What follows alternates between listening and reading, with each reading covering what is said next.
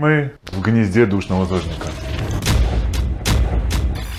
Без восторга, так скажем. Начинаем мы с того, что идем сдавать анализы. Кардиограмма – это прям, ну, капец какое исследование. Все мы люди подхомячить любим. Мне кажется, это надуманная в вашем случае проблема. Вот, насколько я знаю, отоспаться не работает. И оно что-то нам не показало эффективности. Теперь давайте переложим все в контейнер. Когда вы заходите в магазин, вы понимаете, что вы находитесь в зоне боевых действий. Я понимаю, что я замороченный человек. Но это такое. Зожником быть проще, чем кажется.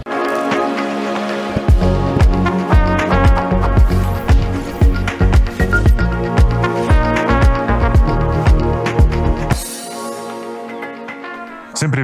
Вы слушаете «Накопились токсины» — подкаст для тех, кто устал откладывать новую жизнь до понедельника. Здесь мы научимся подбирать врача-терапевта, стоматолога и кроссовки для бега. Ну а помогут мне в этом лучшие эксперты в сфере ЗОЖ. И под ЗОЖ мы подразумеваем не только здоровье, а здоровье все, экологию, экологичность, э, бьюти, любые процедуры, которые касаются вашего тела, вашего здоровья, ну и в том числе вашего ментального здоровья. И сегодня мы говорим о мифах здорового образа жизни. Ну а со мной в студии и разбираться в мифах нам поможет Алексей Утин, кардиолог, журналист, э, блогер и автор э, и создатель программы Smart Checkup.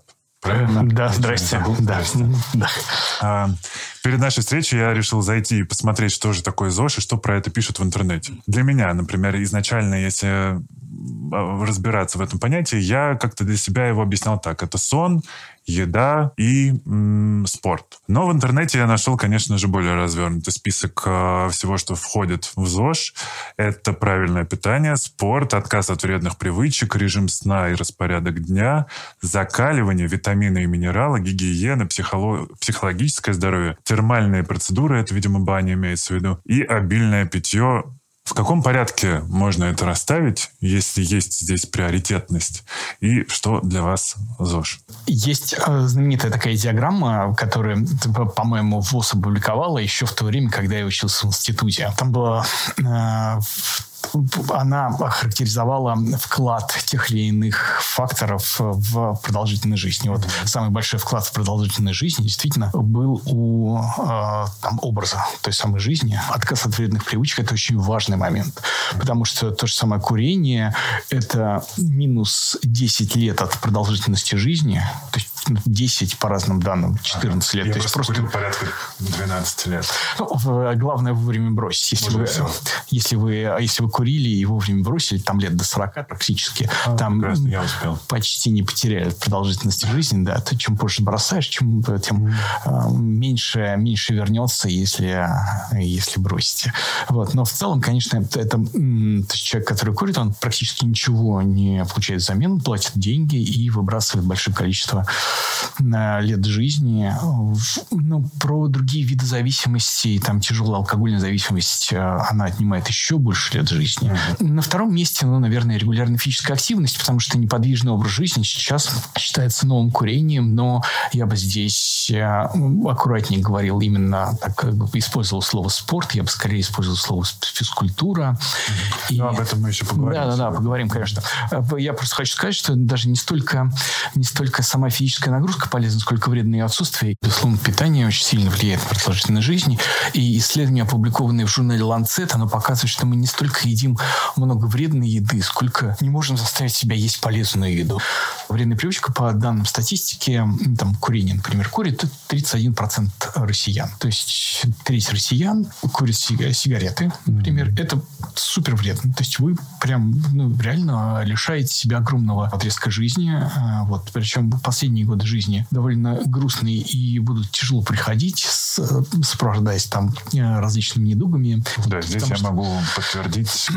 Потому, э, годы курения это не классно. Важно еще отметить, что это довольно просто. Есть огромное количество методик по отказу от курения. Вот они пробированы. Важно тут понимать, что проблема не в никотине, который можно в качестве там... У нас есть э, такая так называемая концепция снижения вреда. Она предполагает, что не все мы можем сразу, вот после того, как ему человек в белом халате сказал «брось курить», он выходит из кабинета и больше никогда не курит. Мы предполагаем, что у человека ну, возникают какие-то сложности с этим. И мы ему помогаем в том смысле, что мы говорим, что да, есть проблема, но вот есть э, наркотическое вещество никотин, которое вызывает зависимость. Так вот, оно не является большой проблемой для здоровья, поэтому ты можешь себе оставить свой никотин, просто получая любым э, другим способом в виде пластырей, в виде жвачек, в виде пластырей жвачек, спреев, ингаляторов и так далее.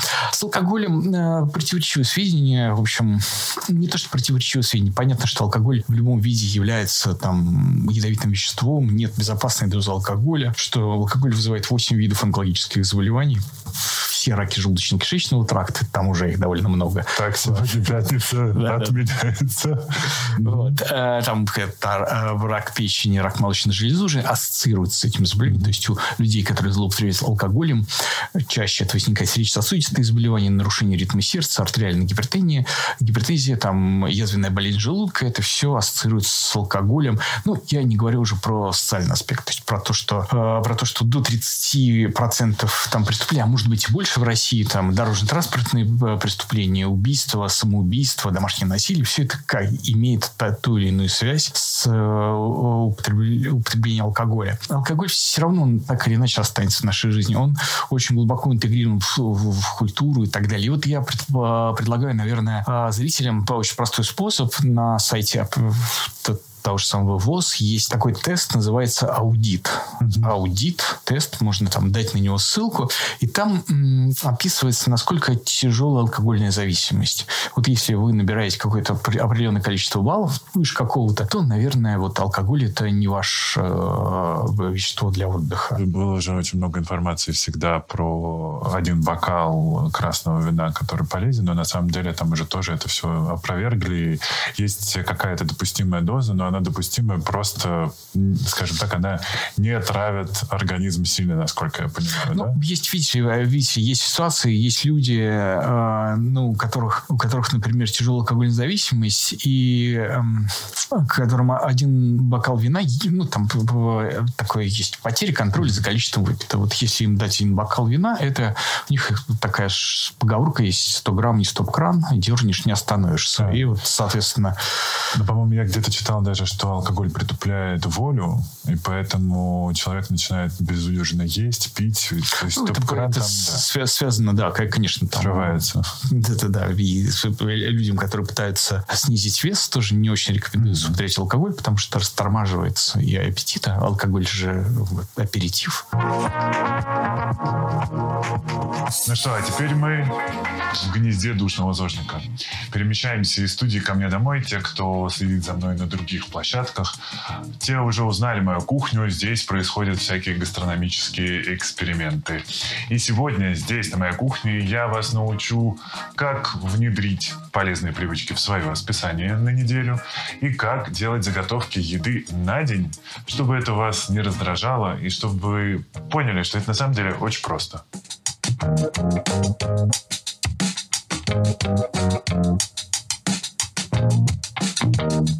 Перейдем к дневнику питания и графику на неделю. У меня есть три варианта. Кому какой нравится, вы можете вообще распечатать свой. Их в интернете сейчас очень много. Я предпочитаю неделю, мне нравится с э, вариант с окошками, но э, также можете выбрать чистый дневник питания, в котором будет только ваше меню. Я же пишу сюда еще тренировки, потому что от них у меня строится и питание, и время э, я планирую время всего дня от тренировок. Поэтому я обычно заполняю это либо в воскресенье, либо в понедельник. Допустим, я пишу сначала даты, и дальше я знаю свои тренировки. Сначала пишу с утра тренировки. Э, первая тренировка в 8 утра в понедельник. Это функционально-силовая. И, допустим, днем еще может быть просто силовая или бег. И дальше я расписываю само меню. У нас идет завтрак, обед, ужин. Но не забываем еще про перекус. Все мы люди подхомячить любим. Завтрак, если у меня на завтрак яйца. Это омлет, скрэмбл, вареные, какие угодно. Обычно я делаю так. Одно вареное яйцо, или там, если это омлет, то из одного яйца, и э, все остальное это яичный белок. То есть это белковый омлет. То в этот день я не ем мясо, потому что холестерин. Дальше, значит, у меня будет либо рыба на обед с гарниром и овощами. И вечером это, скорее всего, будет салат. Плюс, может быть, э, там какой-нибудь кальмар. Или что еще проще, это может быть тофу. Растительный белок я тоже ем. Но я убираю из э, вечернего приема пищи все углеводы. Я оставляю только клетчатку и белок. Ну и жиры. Все-таки я салат заправляю, чтобы он был вкуснее.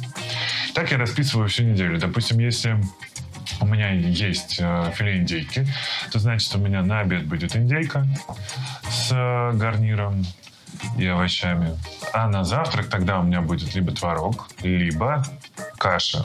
Я предпочитаю всякие прям э, не овсянку дробленую, а прям овес. Его я замачиваю на ночь. Э, или зеленую гречку, которую я тоже замачиваю на ночь. Мне кажется, этот выпуск посвящен зеленой гречке. И дальше на ужин у нас либо салат, либо может быть э, салат с тунцом или какая-то просто рыба, или опять-таки тофу. Но обычно тофу я ем в те дни, когда у меня есть мясо, и чтобы просто не было перебора по холестерину, я добавляю в рацион тофу. Так я расписываю всю неделю. Перекусы можете добавлять, можете не добавлять.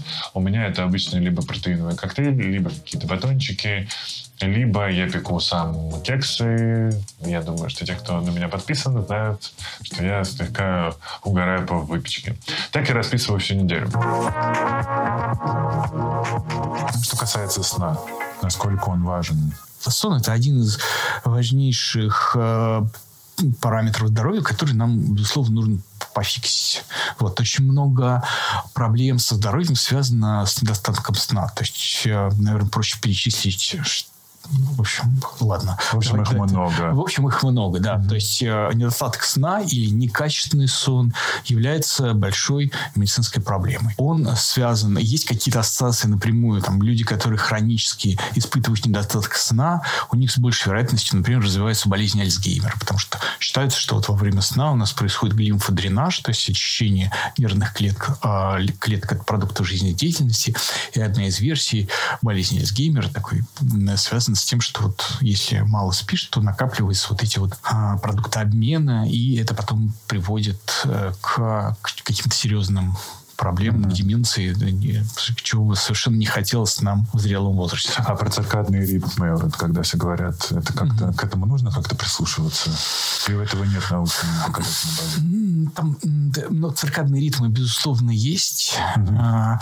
Есть какие-то противоречивые, противоречивые сведения про циркадный ритм, которые я встречал. А, одна из статей, она, я ее читал по поводу циркадных ритмов, заключалась в том, что у людей, которые работают там в ночную смену, больше развивается, чаще развиваются онкологические заболевания, но это такое, да, потому понятно. что потом она была отозвана по разным причинам. Я дальше не, углуб, не углублялся в эту историю, поэтому я бы не так сильно, не так сильно говорил бы про циркадные ритмы, не пугая людей, которые, у которых есть какой-то сменный характер работы, которые работают сутками. Я бы говорил про то, что все-таки нужно высыпаться категорически. Вот здесь есть, мне кажется, первый миф, что можно отоспаться, что типа сегодня ты поспал 5 часов, 4 часа или там плохо в самолете на коленках у соседа, а дальше ты прилетаешь и спишь 12 часов. Или там приходишь со смены и спишь 12 часов. Вот, насколько я знаю, отоспаться не работает. Ну, вроде как все равно чуть-чуть работает, тем не менее. То есть отоспаться все-таки все-таки можно, и каждый из нас, каждый из нас хоть раз в жизни отсыпался и понимал, понимал как, как же это э, по, по, кайфу, не вставать по будильнику. Крепкий качественный сон – это действительно э, профилактика инфекционных заболеваний. Или получить э, травму на тренировке. То есть, опять же, в разы повышается вероятность э, получения ортопедической травмы mm-hmm. во время тренировки, потому что особенно к вечеру ну, там снижается, снижается внимание, координация и так далее. Если говорить про сон, есть мелатонин. Насколько безвредно его принимать если, например, есть какие-то проблемы с засыпанием. Ну, допустим, вот на стандартная дозировка, я знаю, 3 миллиграмма на таблетку. Вообще, начало э, любой терапии проблем со сном – это когнитивно-поведенческая терапия. Угу. Вот. Это поменять свое отношение к к процессу засыпания, не испытывать каких-то там тревог э, и э, тягостного ожидания бессонницы. Ну, поменять обряды какие-то, перестать да. смотреть с телефоном, почитать книжку. Там, да, голубой свет, э, блэкаут и так далее. Но еще и поменять вот это вот «я должен обязательно выспаться, я должен обязательно выспаться, что же мне не да. спится» и так далее. Вот этот, разорвать этот порочный круг. Я, и... кстати, специально не смотрел ни одно видео про сон с э, сомнологами, mm-hmm. потому что я боюсь, что у меня разовьется, наоборот, тревожность, что я неправильно как-то сплю и перестану нормально спать. По-моему, рекомендация у сомнологов такая, что если вам не спится, надо, не надо лежать в кровати, чтобы у вас э, кровать не ассоциировалась с бессонницей. Надо использовать кровать только как Э, место, где вы спите и, или занимаетесь сексом. То есть и больше ни для чего, чтобы никаких больше не было негативных ассоциаций. Если вам не спится, встаньте, встаньте, походите, не ложитесь спать за, вернее, не тренируйтесь за два часа до сна. Там э, с приемом пищи тоже есть какие-то рекомендации по поводу того, что нужно не ложиться спать голодным, не ложиться спать на полный желудок, то есть что-то все-таки съесть. И это, кстати, вопросик по поводу, большой вопросик к интервальному голоданию которое mm-hmm. заставляет нас чаще всего. Как раз-таки голодный сон. Там, да? да, голодный сон, там, да, и это нарушает качество сна. В общем, вот такие рекомендации. Что касается мелатонина, к чему я всю эту преамбулу а, завел? К тому, что м- есть... Ну, то есть мелатонин – это не снотворное. Mm-hmm. Но в некоторых случаях мелатонин может помочь. Может быть, это эффект плацебо. Вот если человек выпивает... Вот есть много людей, которые выпивают мелатонин и прекрасно спят. А, сон – это настолько, настолько много факторов, которые на него влияют, влияет, что если человек уверен, что мелатонин ему помогает, и он засыпает, ну, зачем его а, в этом разубеждать, говорить, да нет, плацебо, ты его не используй и так далее. Ну, в этом нет смысла. Есть два лагеря. Одни говорят, что невозможно представить жизнь без витаминов, их нужно принимать, uh-huh. потому что это повышает качество жизни. А, там тот же витамин D или цинк, или витамин С, калий. Что у нас сейчас, когда пандемия началась, про что все узнали и резко начали пить. И есть те, кто говорит, что мы максимально должны получать э, микронутриенты, макронутриентов из пищи, и что чем разнообразнее тарелка, тем больше мы оттуда получаем. Реально ли, собственно, из еды получить максимум? Я из второго лагеря. Да, я всегда, всегда говорю, что нужно максимально получать э, витамины, микроэлементы, балластные вещества и все остальное из еды. Ну вот тот же витамин D. Якобы он не усваивается даже у тех, кто живет на Бали, он до конца не усваивается. Он не нет, в ну, норме. Нет, дело не в том, что не усваивается. Мы э, немножко недополучаем его. На, на Бали, наверное, все-таки там ну, все в порядке с витамином D по большей хочется части. верить. Да, но если только не ходить там, э, в, в другой стране, где много солнца, есть проблем с витамином D. Там, где люди ходят э, в закрытой одежде, mm-hmm. где только, только глаза открыты, там сколько солнца, солнце не, не свети, все равно будет, э, может быть, будет недостаток витамина D. В целом, конечно, люди, которые живут выше 35 условно говоря, по параллели северной, а, в северном полушарии, они из-за того, что просто солнечные лучи не под тем углом э, попадают на Землю, то есть они под углом, соответственно, меньше концентрация солнечных лучей, да и вообще солнечных дней у нас поменьше, как так, как так получилось. И они э, проходят более длинный путь в атмосфере. В общем, у нас не ультрафиолета мы получаем меньше, соответственно, в кожу у нас э, меньше вырабатывается вот этого самого витамина D, и одеваемся мы чаще всего потеплее, чем, чем на Бали. Э, люди пошли его уже и купили. Э, какую мы можем дать рекомендацию? Ну, я всегда говорю, что начинаем мы с того, что идем сдавать анализы и смотрим, в какой стадии у нас вообще находится витамин D. Давайте так. Витамин D действительно такое вещество, которое вроде как а, сейчас а, такое лекарство от всего, казалось бы. Да. Потому что вот некая панацея. Но с самого начала а, развития медицинской науки mm-hmm. стало понятно, что вот если какое-то вещество объявляют панацеей, все, так было сначала с витамином С, благодаря Лайнусу Полингу, дважды лауреату Нобелевской премии, а люди стали употреблять витамин С, но в, там, Полинг вообще предлагал лечить им там ВИЧ, онкологию онкологические заболевания и так, так далее. Вот, ну, от простуды точно он предлагал использовать витамин С, несмотря на то, что накапливалось большое количество данных по поводу того, что витамин С не помогает от простуды. Но вот до сих пор мы, вот у нас уже эпидемия ковида, мы до сих пор используем витамин Лимон С. и имбирь. Витамин С, ну, и, и, и поливитамины, хотя никакого эффекта на течение там а, и на течение простуды, вот в Кохрейновском обзоре, и на снижение заболеваемости, на профилактику простуды, на лечение простуды витамин С не оказывает. Тем не менее, мы все равно пытаемся что-то им там лечить. С витамином D примерно такая же история, такое ощущение, что последние 10 лет все врачи пытаются ну, там, найти, найти как какое-то заболевание, от которого витамин D является лекарством, пробуют все заболевания. И многие заболевания ассоциированы с низким уровнем витамина D в крови. Но так. это не причинно-следственная связь. Это просто корреляция. А. Может быть, низкий уровень витамина D и причины вот этого заболевания, например, сердечно-сосудистые, онкологические заболевания, у них, они, ну, в общем, к ним приводят одинаковые пример причин. Например, неподвижный образ жизни, малая физическая активность, избыточный вес и так далее. Там будет больше вероятность развития и онкологического заболевания, и больше вероятность развития дефицита витамина D. Потому что вот недавно закончилось исследование Витал, и оно что-то нам не показало вообще эффективности э, витамина D ни для профилактики ничего. Mm. Кроме там какой-то чуть-чуть на грани погрешности что-то про аутоиммунные заболевания было. Питаться разнообразно будет рекомендация, а. потому что если человек питается максимально разнообразно, он получает все необходимые витамины и микроэлементы из пищи. Поймите, что когда вы а, покупаете какой-то витамин, вы покупаете всего лишь витамин. Когда вы едите разнообразную еду, когда вы еди, доедаете овощи, чего большинство россиян, вот что написано как раз в том исследовании, про которое я говорил, россияне не доедают. Не россияне, вообще люди во всем мире не доедают овощей, фруктов, цельнозерновых, злаковых и так далее. И едят много соли. Вот если поменять пищевые привычки, вы будете вместе с этими овощами, вы будете получать не только витамины, микроэлементы, балластные вещества, клетчатку, а, белки, жиры, углеводы, вот эту вот КБЖУ.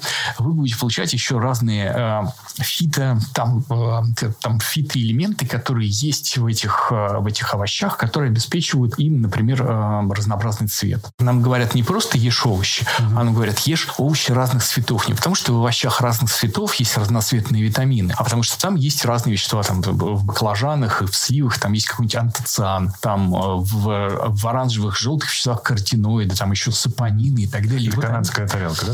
Ну, условно говоря, канадская тарелка, она очень классно выглядит. Даже по себе. Я очень долго в этом всем разбирался. И поначалу ты как слепой котенок веришь вообще всему. Угу. Веришь ППшным десертам, в которых которых бананы, финики, кокосовое масло и орехи, и ты думаешь, что их можно есть много, потом оказывается, что нет. И что Я просто, ну, просто не надо не верить никому. Просто когда вы заходите в магазин, вы понимаете, что вы находитесь в зоне боевых действий. С той стороны находятся люди, маркетологи, которые, которые платят какие-то зарплаты для того, чтобы, для того, чтобы втюхать вам этот продукт. Они назовут его fit, slim, органик вместо, mm-hmm. вместо э, там обычной соли. Это будет розовая соль вместо обычного сахара. Это будет коричневый сахар или сироп топинамбура. Да, да, да, да. И обязательно там на обычный батончик налепят, налепят э, какие-то ягоды и скажут, что это фитнес-батончик. Ну, на, да. э, скажет вам, что обработанные э, в продукты, сладкие продукты, э, сухие завтраки назовут их полезным вариантом завтрака. А некоторые продукты далее. мало того, что имеют отрицательную калорийность, еще и ускоряют метаболизм.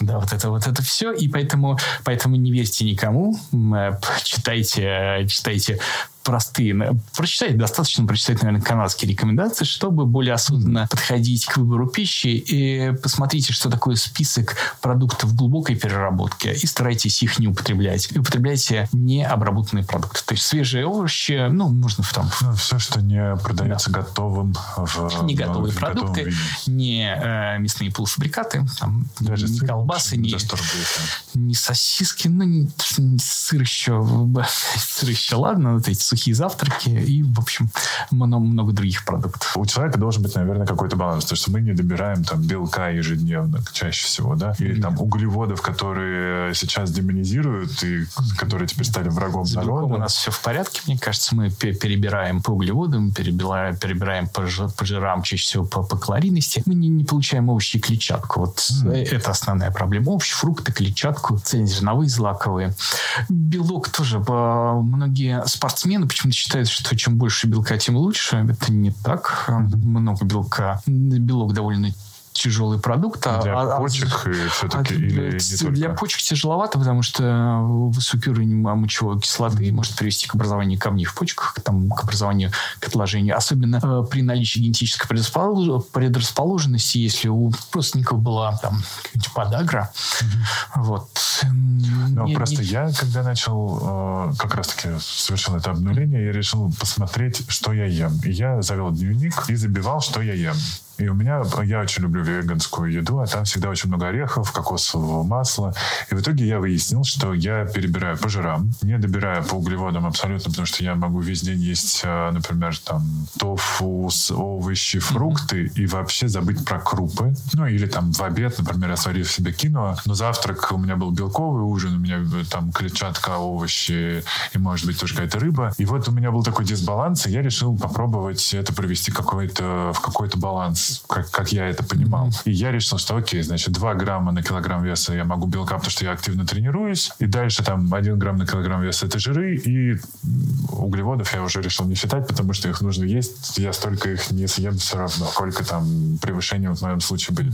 Я, получается, питаюсь на 2000 калорий, в день я трачу больше 1000 калорий, например, это я отслеживаю по часам. Я понимаю, что я замороченный человек, но в целом а, каждому ли нужно так, такой подход использовать? То есть нужен ли этот баланс? Или мы все-таки говорим про интуитивное питание, и человеку можно есть то, что ему хочется в моменте? А, человеку можно есть то, что им хочется в моменте.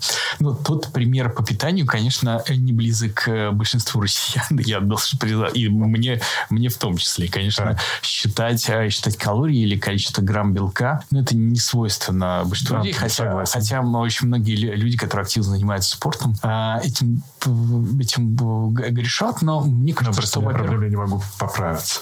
Простите. Это, мне кажется, это надуманная в вашем случае проблема. Ну, может быть. Вот по поводу поправиться. Большинство, у большинства людей все-таки сейчас в современном обществе другая проблема.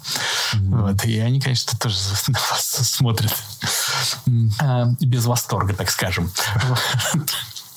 Значит, э, что касается, что касается белка, мне кажется, что 2 грамма на килограмм многовато. Но, во всяком случае, даже вот если почитать, опять же, рекомендации по питанию спортсменов, там скажут, что даже при суперактивном занятии спортом там 1,8, полтора этого, этого в принципе достаточно. Но я про себя скажу, ребят, я все равно не добираю. Ну, то есть даже... Мне кажется, что если вы будете просто не, не пытаться там каждый отдельный компонент, uh-huh. каждый отдельный компонент с, там считать, а просто будете ориентироваться в своем рационе на канадскую тарелку именно по соотношению по объему на вашей тарелке вот этих продуктов. То есть пол, половина тарелки должны составлять овощи, фрукты и так далее. Вот четвертинку должны составлять источники белка, и еще четвертинку должны составлять какие-то углеводы, желательно цельнозерновые, то есть не рафинированные углеводы, такие как там картошка или шлифованный рис. Вот. Должны быть, наоборот, э, наоборот какие-то киноа и так далее. Ну, булгур и обычная гречка. В принципе, этого достаточно. Да, вот мы сейчас э, кидаемся какими-то э, такими экзотическими названиями, киноа, булгур. Вот. А на самом деле... А большинство... я, например, вообще готов кидаться зеленой гречкой. Зеленой вещь, да. А, но большинство, большинство же россияне все всегда все говорят, что ну вот это вот правильно, там это ж так дорого питаться. Mm-hmm. Это всегда вот это ваше, это ваше здоровое питание супер дорогое. На самом деле, ну, уважаемые, у вас есть очень. Э, есть сезонные, э, сезонные овощи, условно. фрукты. Да. да. Можно там по скидке в магазине каких-то сезонных яблок, э, огурцы, помидоры, эм, там морковь, свекла и так далее. Просто набрать, придумать какую-то свою такую корзину, капуста, те овощи, которые будут дешевы. И вообще для каждой, для каждой страны вот это ну, да, своя, корзина, своя, корзина, своя средиземноморская mm-hmm. диета. Она, средиземноморская диета, которая считается сейчас самым лучшим вариантом питания. В принципе, при всех заболеваниях нужно ориентироваться на вот этот вот тип питания. Но этот тип питания, он имеет региональный колорит. То есть для каждой страны... Ну, такая погрешность на регион. Да, это, это не обязательно, что это обязательно с бокалом красного вина и заедать их оливками. Это из как, какой-то там дорада есть. Да. Ну, мне мой эндокринолог э, Последний раз осенью я проводил э, чекап. Сказал, не знаю, что вы делаете, но продолжайте в том же духе. У вас по анализам вам 18 лет. А, да. Всегда, я, всегда приятно попасть к такому Абсолютно, конечно. Я, собственно, влюбившись в зеленую гречку, очень много использую ее. А в целом мой рацион на неделю... Ну, сейчас корреляция цен. Я думаю, что я уже около трех тысяч. Вообще раньше я ну, на продукты закладывал 2000 рублей. И я в них укладывался. Понятно, что за овощами я ездил на рынок, плюс э, крупы. Причем я ну, там не ем белый рис шлифованный, да, это, как правило, кино, зеленая гречка и какие-то э, цельнозлаковые там, или цельнозерновые макароны, например. На, на, на самом деле, да, очень сложно, сложно вообще определить, что такое цельнозерновое, потому что, да. потому что это очень размытое понятие. Да, это, да, там да. батон с наклеенными Но я с решил сделать так. Я, ну, хлеб я, кстати, не ем, я его пеку сам из зеленой гречки. Я и э, сладости себе тоже делаю из зеленой гречки, так я стал ее амбассадором друзья. Но, собственно... Спонсор, что мне кажется, это выпуск. Еще пока нет. Но я был у нашего одного чемпиона по волейболу, который стал фермером, и он, ну, он тогда не зеленую гречку выращивал, нет, но я был на производстве и на полях смотрел, как они там... Это очень тяжелый процесс, на самом а, деле. Я, я попросить мою неосведомленность. Зеленая гречка — это просто недозрелая гречка? Не-не-не, это, это не, отдельно взят, не обработанная температурой, да. Ну а сейчас готовим обед, который удобно будет взять с собой. Конечно же, днем это обязательно белок и обязательно углеводы. Начнем с индейки. У нас будет все очень просто. Индейку я готовлю без соусов, потому что в соусах обычно лишние калории. А если мы хотим в конце недели себя порадовать какой-нибудь еще едой в ресторане, то, скорее всего, лучше сэкономить на калориях сегодня. Итак, Фартук, погнали. Быстро нарезаем. Я люблю готовить все очень быстро и желательно так, чтобы потом не приходилось много мыть посуды. Индейку и курицу перед приготовлением я не мою. Работа и знакомство с евреями меня научили тому, что для птицы лучше иметь отдельную доску. А мыть это не нужно, потому что она подвергается термической обработке. Но если вы помоете в раковине индейку или курицу, вы уделаете, простите меня за эти слова, всю раковину придется потом мыть. И раковину, и все, что в ней было. И вообще, если вы про это забудете, то потом все, что вы туда поместите, по сути, приобретет э, те микробы или те загрязнения, которые были на индейке или курице. Так, для того, чтобы запечь индейку, точнее, запекание это самое быстрое, что может быть, мы возьмем пергаментную бумагу, положим ее на керамическую форму и на 15 минут отправим в духовку. И так индейка будет сочная, и у нас готовый обед с белком. Индейку в сыром виде взвешивать бессмысленно. Потому что при термической обработке испаряется вода или приобретается новая влага, зависит от метода обработки. Поэтому мы взвешиваем ее уже готовую, когда кладем в контейнер, который мы возьмем с собой. Но вот крупы мы взвешивать будем в сухом виде. Все жалуются, что полезная еда однообразная и скучная. Но это неправда. Все меняют специи. На самом деле и соусы можно делать зожные. Какой-нибудь зожный майонез, а, например, соевый. Или просто смешивать оливковое масло с лимоном. Но это не перед тем, как готовить, потому что мы не обрабатываем масла а температуры. Поэтому важны специи. Ну, для начала, конечно же, возьму просто соль. И солью мы не перебарщиваем. И дальше специи. Здесь уже в этой мельнице даже моя смесь. Э, здесь уже давно не то, что закуплено. Обычно я делаю так. Паприка, чеснок сушеный, все возможные перцы. И, э, возможно, пожитник, это всегда очень хорошо работает на вкус, потому что они вкус еды раскрывают. И тогда это будет уже не так скучно, как было. Иногда можно даже просто, опять-таки, обычная зожная еда, которую все считают э, грустной, это какие-нибудь брокколи, это все тоже можно сделать веселее, если добавить туда чеснока, и специй и каких-нибудь неожиданных сочетаний. Я, например, делаю из цветной капусты карри, а из э, брокколи делаю офигенную зеленую пасту, причем макароны тоже у меня белковые, как правило. Получается и красиво, и ярко, и необычно. Все, отправляем в духовку.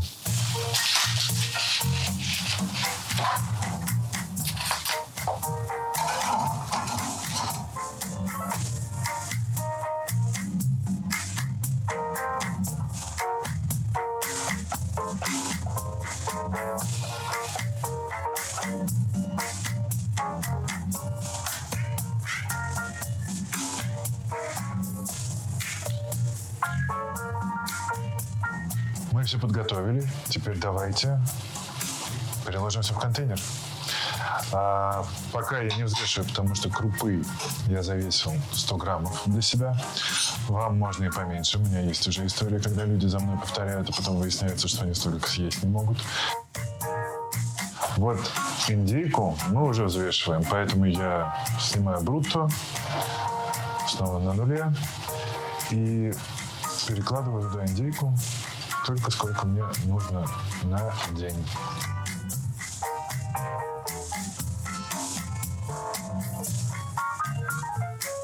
Все, мы подготовили наш контейнер, который можно взять с собой. Здесь 100 э, граммов киноа, это углеводы и растительные белки, и 100 граммов индейки, это 30 граммов белка и 0 углеводов. Все, мы готовы идти работать. И никаких сложностей в том, чтобы это сделать и взять с собой на работу, нет. Зожником быть проще, чем кажется. А, если говорить э, про э, спорт, и вот мы говорим, что новое курение – это сидячий образ жизни. Нужно ли проходить эти 10 тысяч шагов?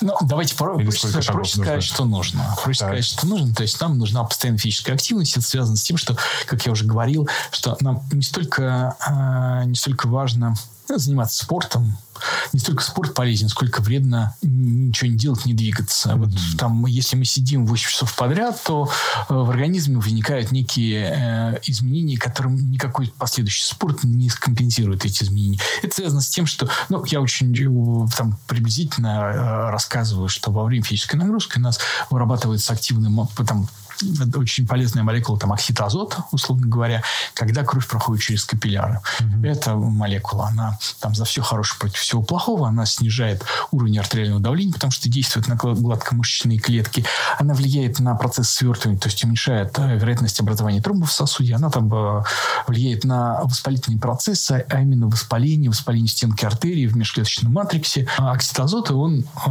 помогает нам, нашему здоровью. И вот если мы, если мы не двигаемся, если у нас из 10 капилляров открыт один, то у нас его вырабатывается 10 раз меньше, и, соответственно, все эти эффекты, про которые я рассказывал, там, про, про высокое давление, про м, высокий уровень сахара в крови, риск тромбозов, риск воспаления, они, они повышаются, и э, просто человек, который сидит на попе ровно, он в общем, получает все вот эти вот, э, все эти сложности со здоровьем. Поэтому, там целый букет уже.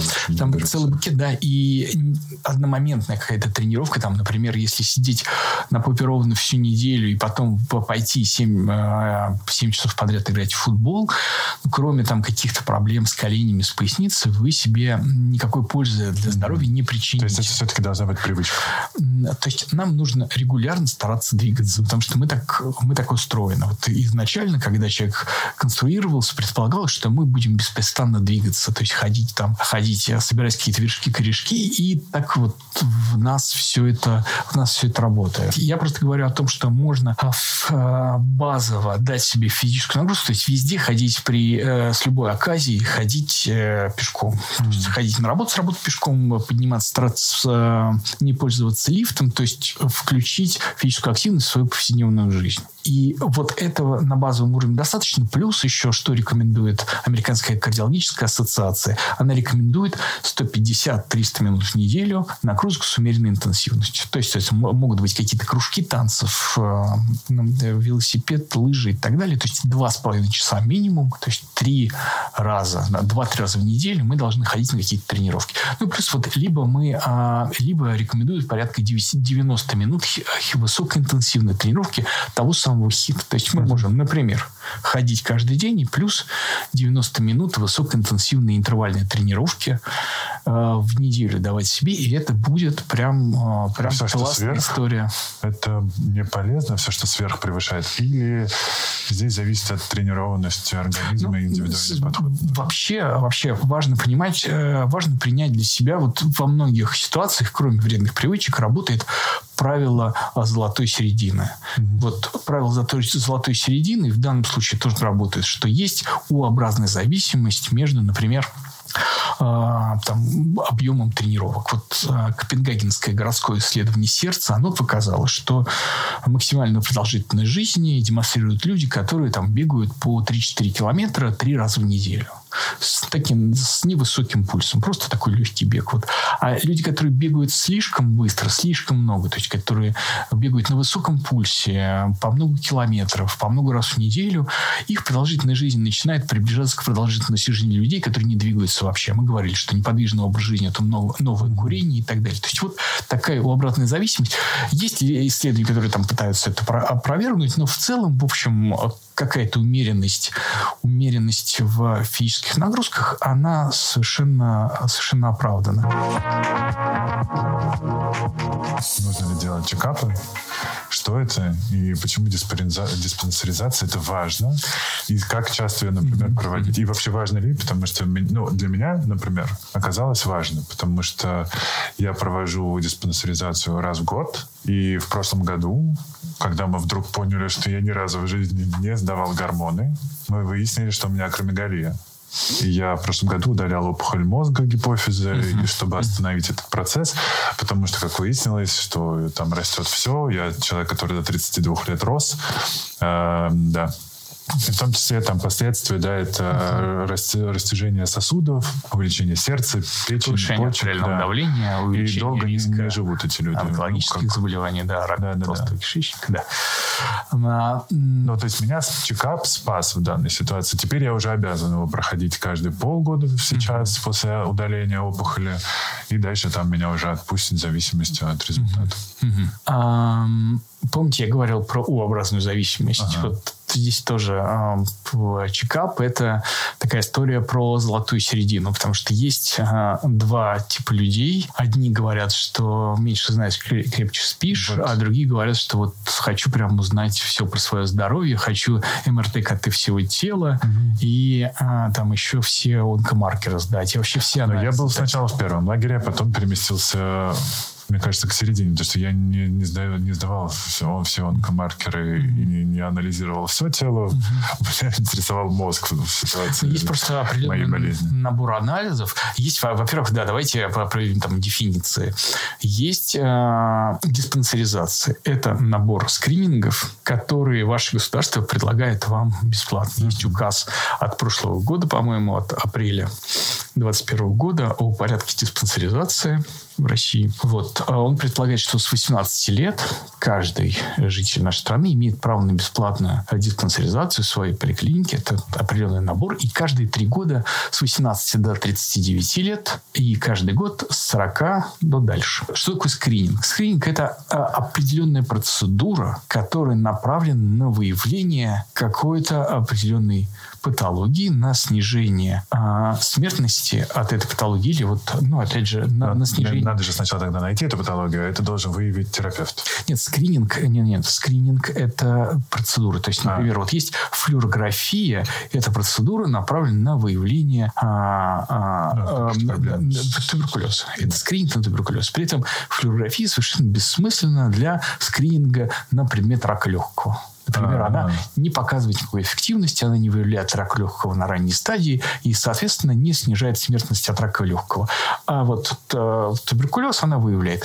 Это, наверное, флюорография – это не скрининг на пневмонию. То есть это конкретная процедура на выявление конкретного заболевания. Скрининг на там, рак шейки матки. Определенная процедура, которая должна снизить э, смертность от рака шейки матки в, в популяцию у нас. И чекапы – это набор определенных скринингов направленные на, выявление чего-то там. И Тогда нам нужен осознанный чекап, я правильно понимаю? Да, нам нужен осознанный чекап, потому что чекап э, каждый придумывает, как он хочет. Вот как вот он, как ему позволяет его медицинское образование, его там представление о том, как должен выглядеть чекап, совесть и так далее, как ему позволяет тот набор анализов и обследований, которые находятся э, в, у него под руками, так. так и будет выглядеть, так и будет выглядеть отдельно взятый чекап. И кого же слушать? Эм, ну, хотел бы сказать, что меня, но, но если вы хотите прям, э, если вот такой вот вы человек, если вы хотите во всем досконально разобраться, есть ресурс, называется USPSTF. Mm-hmm. US United States Task Force, так далее, что такое, USPSTF. Набираете, и там а, существует целый набор скринингов, которые нужно и не нужно делать, существует обсуждение, почему это делать нужно, почему это делать не нужно и так далее. Вот, например, любимый всеми нами, любимая всеми нами электрокардиограмма. Считается, что людям с низким и умеренным риском сердечно-сосудистых заболеваний, то есть, например, нам с вами, делать ее до 65 лет нет никакого смысла смысла там написано. Uh-huh. Потому что она не выявляет ничего. Почему? Потому что вот я, когда я работаю кардиологом, я знаю, что кардиограмма, в нашей стране очень многие люди считают, что кардиограмма это прям, ну, капец какое исследование. Вот в этих извивах, изгибах, ну, там даже все, вся прям, прям все, что было, что будет, чем успокоиться. Вот. И, и врач, ну, доктор такой умудренный посмотрит. Как карта Таро. На, на. Все, да, и расскажет вам все про, про На самом деле, кардиограмма это это, э, ну, она по факту, то есть она вот, есть у человека конкретные жалобы нам, на боль в грудной клетке, сняли кардиограмму и сказали, есть у тебя инфаркт в настоящий момент или нет. Но при этом, если нет никаких жалоб за два часа до инфаркта, можно снять совершенно нормальную кардиограмму, сказать, да все в порядке сердца, mm-hmm. и это будет неправильно, потому что у того же человека, если его просто проспрашивать, например, мы видим, не снимаем, например, тому же человеку, которому вот сейчас сняли кардиограмму, но посмотрели на него, там, вот мужчина, 40 лет, там, нервная работа. Спросили, курят, спросили, там, а пап с мамой, э, там, инфаркт, инсульта до 65 лет были? Ответил положительно. Там, а какое давление? Ну, чаще всего 160 на 90, но это мое рабочее давление, говорит он, да? Потому что есть миф про рабочее давление, связанный с тем, что нам кажется, что, что это у, только у больных э, при... Э, то есть если давление – это болезнь, то должна болеть голова. А если ничего не болит, то 160 на 90 – это рабочее давление. Хотя, на самом деле, связь между головной болью и давлением – это миф. При давлении ничего не болит, это тихий убийца. Никаких симптомов у большинства людей у высокого давления нет. Вот, соответственно, мы берем, смотрим на нашего вот этого вот представителя мужского пола, там, 40 с лишним лет, курящего, с высоким давлением, узнаем про его холестерин, он говорит, что ничего не знает, но мама с папой умерли от инфаркта, инсульта. У нас очень большая настороженность по поводу этого мужчины. И мы ему посоветуем, конечно, провериться. Вот эти живчики, мужчины, которые почувствовали там вторую, вторую молодость лет в 45-50, но, но при этом которые... Я вообще-то думал, что в 50 еще первая молодость. Так. Нет. Вот. И они начинают заниматься, заниматься спортом, у глаз, они ходят на какие-то там занятия, триатлоны для себя открывают, но при этом не ходили, там, не проверяли сердечно-сосудистую систему, ничего не знают про свой холестерин, про свой там уровень, э, уровень артериального давления. При этом я очень часто, часто встречаю таких людей, которые ничего этого не знают, или даже знают, но почему-то сознательно игнорируют, но старательно выравнивают уровень витамина D э, и по прочих там э, вольфрама, молибдена в своей ну, крови. Да. да, вот, вот это важно. А вот все давление, там, холестерин, Итак, это, итого, это такие мы можем э, дать какое-то направление людям, допустим, всем 30, там, 30 плюс, разочек ну, конечно, конечно. Очень, очень, очень простые, очень простые там штуки, такие как надо знать еще с детства свой уровень холестерина, mm-hmm. время от времени его обновлять эти знания. Э, с 18 лет по нашим рекомендациям рекомендациям рекомендуется каждый год измерять уровень артериального давления. Ну, на самом деле, там американцы говорят раз в три года смотреть, чтобы уровень артериального давления был в районе 120 на 80 ниже желательно. Ну, там, ну, если 100, больше, чем 130 на 85, то уже, как бы, mm-hmm. наверное, сходить к врачу, посоветоваться, что с этим делать. Скорее всего, он рекомендует модификацию образа жизни. А, ну и а, узнать, там, после 40 лет уже пройти такой, вот, пройти все те же анализы обследования, проверить сердце. Ну, а в 45 лет уже начинаются для мужчин уже такие онкологические скрининги mm-hmm. в большей степени. То есть посмотреть, там, сделать колоноскопию, посмотреть, может быть, сделать гастроскопию, хотя это не очень доказано европейской популяции. Там оценивать уровень, ну, еще с самого начала оценивать уровень сахара в крови, потому что у нас порядка 5 миллионов людей с сахарным диабетом, и у очень многих он не выявлен. Он а -а -а. либо в виде преддиабета, люди просто, либо э, люди с очень избыточным весом, но считают, что это... Ну, То сахар, в принципе, неплохо бы проверять. Неплохо, неплохо проверять, особенно, конечно, в группе риска все те ваши ваши родственники и знакомые, которые имеют прям сильный избыточный вес и которые там не, не ходят к врачам и говорят, что да, у меня все, у меня все в порядке. Когда вы измерите у них уровень сахара или гликированный гемоглобин или измерите у них уровень артериального давления, чаще всего вы, в общем, будете неприятно удивлены. Ясно. Что мои часы говорят что мы засиделись и пора размяться. Умные, умные часы, они следят за нами. А с нами был Алексей Утин, журналист, врач-кардиолог, автор программы Smart Checkup проект Smart Checkup, да? Да. да. да. И журналист, гастроблогер, амбассадор «Зеленой гречки» Игорь Кун. Накопились токсины. Всем базилик.